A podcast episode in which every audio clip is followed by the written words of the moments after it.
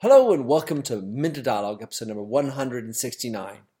This interview is with Benoit Clement-Bollee, co-founder of Pop Up Immo Hong Kong, the first online marketplace in Asia for finding and renting short-term commercial spaces. As they describe it, Pop Up Immo is the Airbnb for commercial rentals. They essentially connect companies and brands with landlords to create pop-up stores or pop-up concepts. In this discussion, Benoit and I discuss the pop-up business and how brands are taking advantage of this nascent retail trend, also looking at the differences in these various retail markets.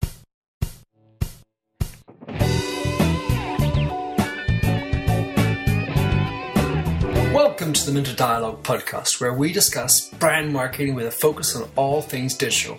I am Minter Dial, your host and author of The Mynd Set. That's myndset.com, where branding gets personal. You'll find the show notes to the blog for the upcoming interview. Let's cut to the quick and enjoy the show. So I am in Hong Kong, and I've just been attending a competition for startuppers over here called Seed Stars. Well, startuppers, companies looking for investment. So I had the chance to listen to a super interesting project with a French accent, so it's something I should know more about. And it's about pop-ups. So Benoit, tell us who you are, what you do. So I'm Benoit. I'm the co-founder of Pop Up Immo. I just joined this company 2 months ago.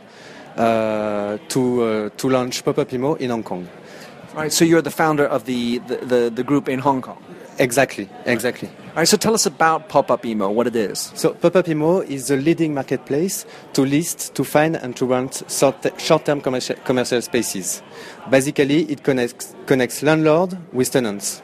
All right, so in the case of landlords, what type of landlords do you find are the most successful? But we have any type of landlords, and it's successful for all of them. For example, for a mall owner, it's an opportunity to drive the foot traffic. It can place strategically a pop-up store anywhere in his mall and drive the foot traffic thanks to the buzz done by the brands, by the pop-up store itself. What is the economic model for a mall? Why would they want to? I mean, so it drives more foot traffic, but how do they evaluate the success of these things? I think it's a matter of audience. Basically, the vacancy rate for a mall, it's around 2%. It's very, very little. What is interesting for them is to get audience. They need to understand that their mall, basically, it's finally they own a media place. They own a media. They don't own a physical place. It's of course, it's important to sell a lot of goods in the mall, but what is important for the mall is to be different and to attract the audience. So what they're looking for is audience to look at eyeballs and advertising that they might be also placing within the mall, for example. So what they might be looking for is audience to look at the eyeballs, to look at the advertising in the malls, for example. Yeah, exactly. But a pop-up store will create a buzz, and sometimes they can place it really strategically because they want, for example, to have some people going in front of this specific store, a new store open, who has a lot of sales usually. But I don't know. Well, so it seems. I mean, there's sort of an evidence for landlords to use up extra space that they might not be using for a commercial space, to rent out stores that are vacant. Yeah. So I think that's sort of fairly self-evident. What about from a brand perspective? Where are the opportunities for brands? For the brands, there is many opportunities. The first one is to test. You can test a market.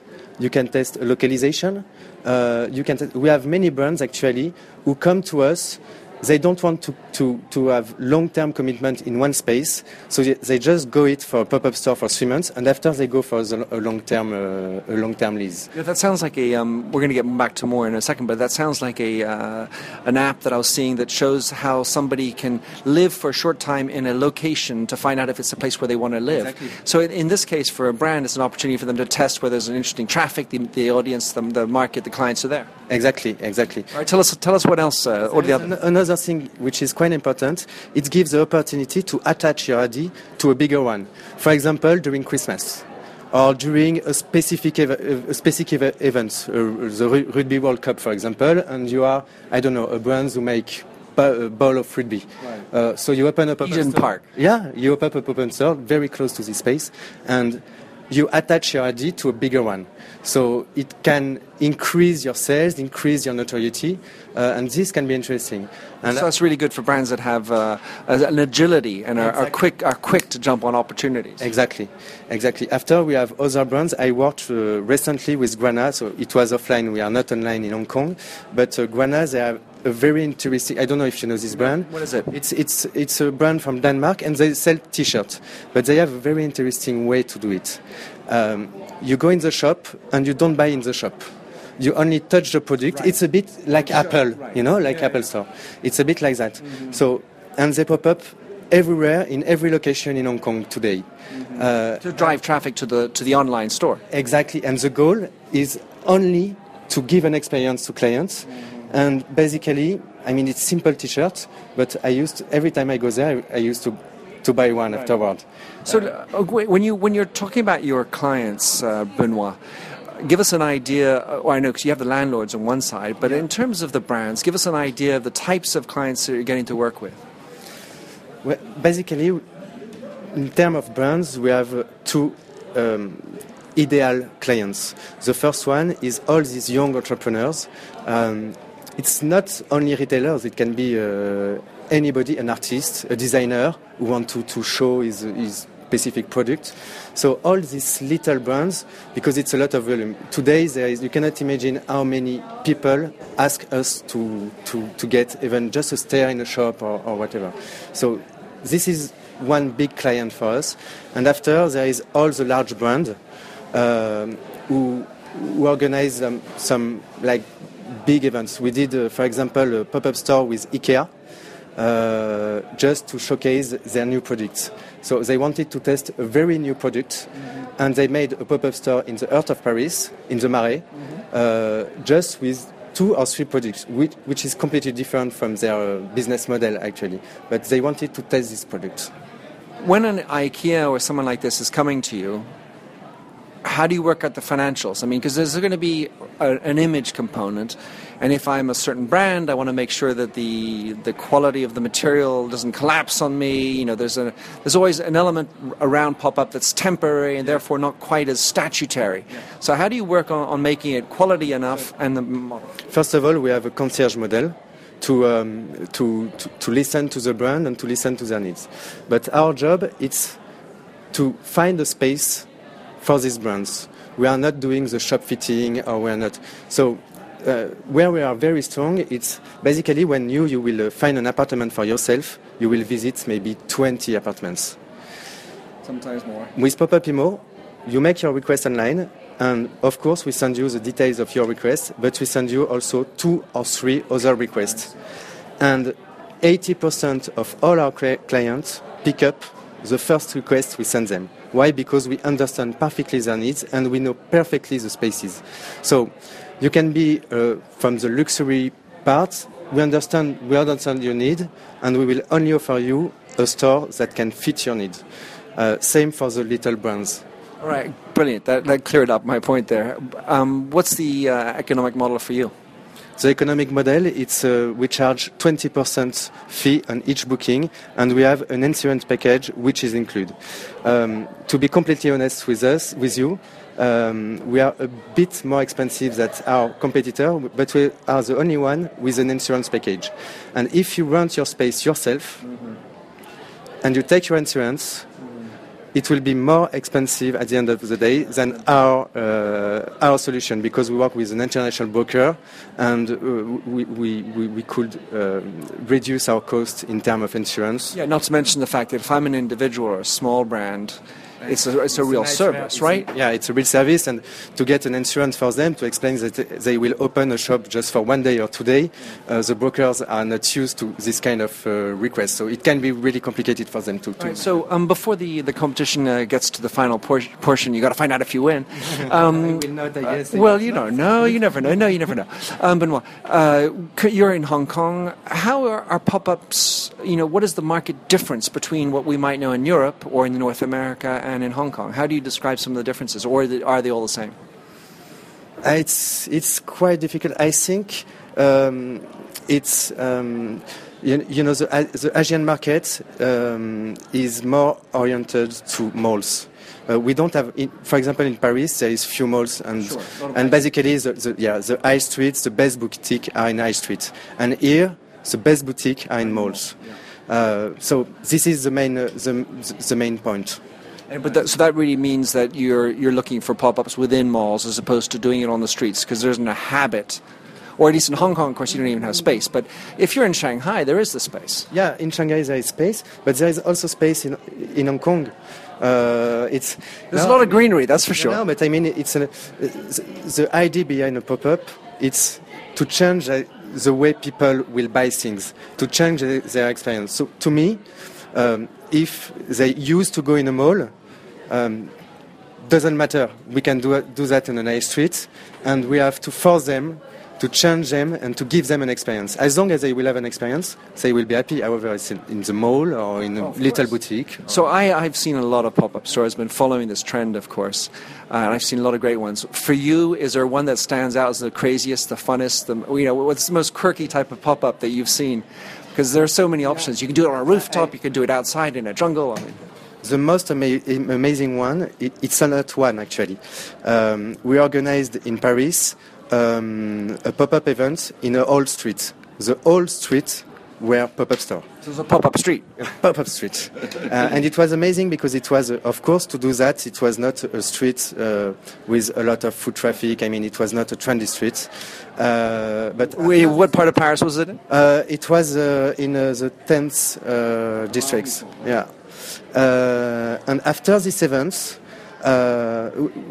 we could have this event because we find a lot of empty spaces, and after this event all the stores were booked for long-term leases. Oh, wow. And in addition, the rents increased about 20% because of the audience during this event. So to me this was really, really amazing, and it's really something we want to do, because when we say, most of the people think that we are in the side of the brands, but we are also on the side of the landlord, and for them it was a real win-win solution. And just imagine, that's a beautiful story.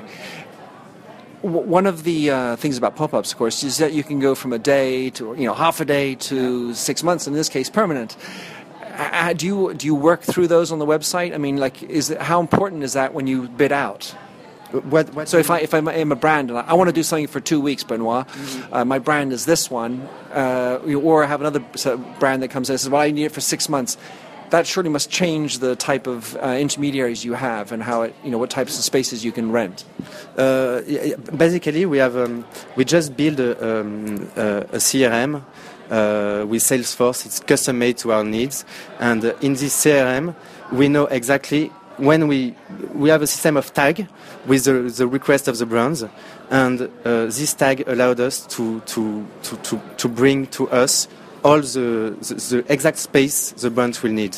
So basically, however you need 2 weeks or 6 weeks, we will know if we'll have a space available for your needs, in terms of period or other criteria. So tell us, because I know a lot about Salesforce, tell us what is your integration with Salesforce exactly? Our integration with Salesforce is two things. The first thing is to be able to enter data very quickly. What we did before, we had an army of people on the field. They visit the place, take pictures, take notes, come back in the office, integrate the data in Excel, and after analyze the data, discuss with the rest of the team in charge of the retailer side.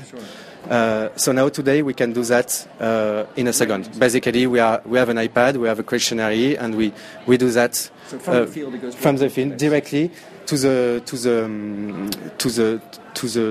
commercial, the database, but it also sends warning to the person in charge of selling the space to brands. And for example, if I am in charge of that, I can have specific needs, and I can enter this information in my database, and this will push automatically all the space just entered in the database to me, because it corresponds to my needs. And the second usage? And the second usage, it's allowed us to 1 month ago, we start to have 5,000 spaces. It was not 6 months ago. 5,000 spaces available in our database, and to make sure that we have a full picture of this, and to make sure that we can give three options to our clients that fits perfectly our needs, it was a nightmare. And now it's done automatically. It's very rare when we have to change a space given by the database. Mm-hmm. It's really, really rare. Mm. And this is the second thing which is very important to us. Pop Up Immo is available in how many countries around the world? Today it's 3 countries, and we want to open in Tokyo, Berlin, Milan, and New York in early 2016. A little bit of funding. Yeah, basically our main client, it's around the fashion weeks. In Paris, we have a lot of business during the fashion weeks, and all these clients ask us, when do you have a space in Milan? Do you have a space? So basically, we decide to have this international strategy because of the needs of our clients. Super. Benoit, how can people track you down or follow you? What is the preferred way people like you have them contact you? And of course, give us the link to Pop Up Immo. You can contact us, of course, on Facebook, on Twitter, and you can also just tap Pop Up Immo on the internet and send us a message through our website. Pleasure to have you on the show. Good luck with the competition. We're about to find out the news. Thank you very much. Thanks for having listened to this recording of the Minter Dialogue Show. You'll find the show notes on themindset.com. That's mindset with a Y, where you can also sign up for my weekly newsletter at /subscribe. If you like the show, please do rate it in iTunes. That really makes my day. Happy trails, and enjoy Josh Sachs's Painted Fingers. Oh, fill me with all your colors, any different way to rid me of the gray, and heal me with all your imperfections that you mention in your lack of self-security. Oh, I wouldn't care about the art form as long as you would feel warm, wrapped in canvas. Hold me tightly, slowly we would paint a lover's portrait with all your favorite shades, and we'd paint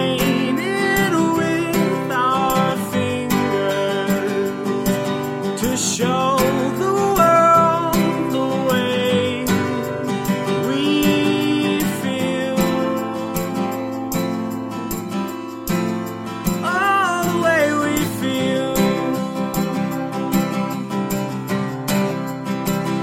feel. Oh, so messy. The ridges in our palms make colors blend and look ugly in the end. But they're pretty in their own disgusting values. We'd hang our portraits in the hallways, make our house guests cringe. Oh, I wouldn't care about the art form as long as you would feel warm, seeing all your colors.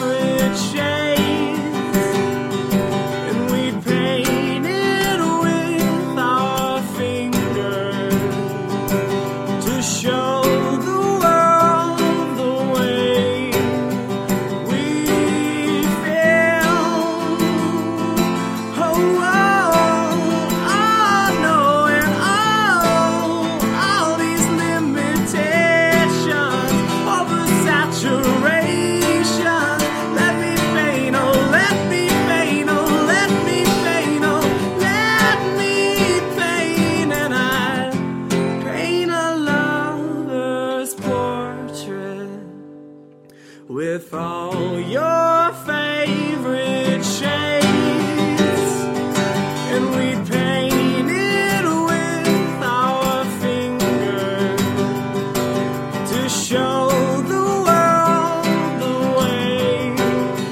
way we feel.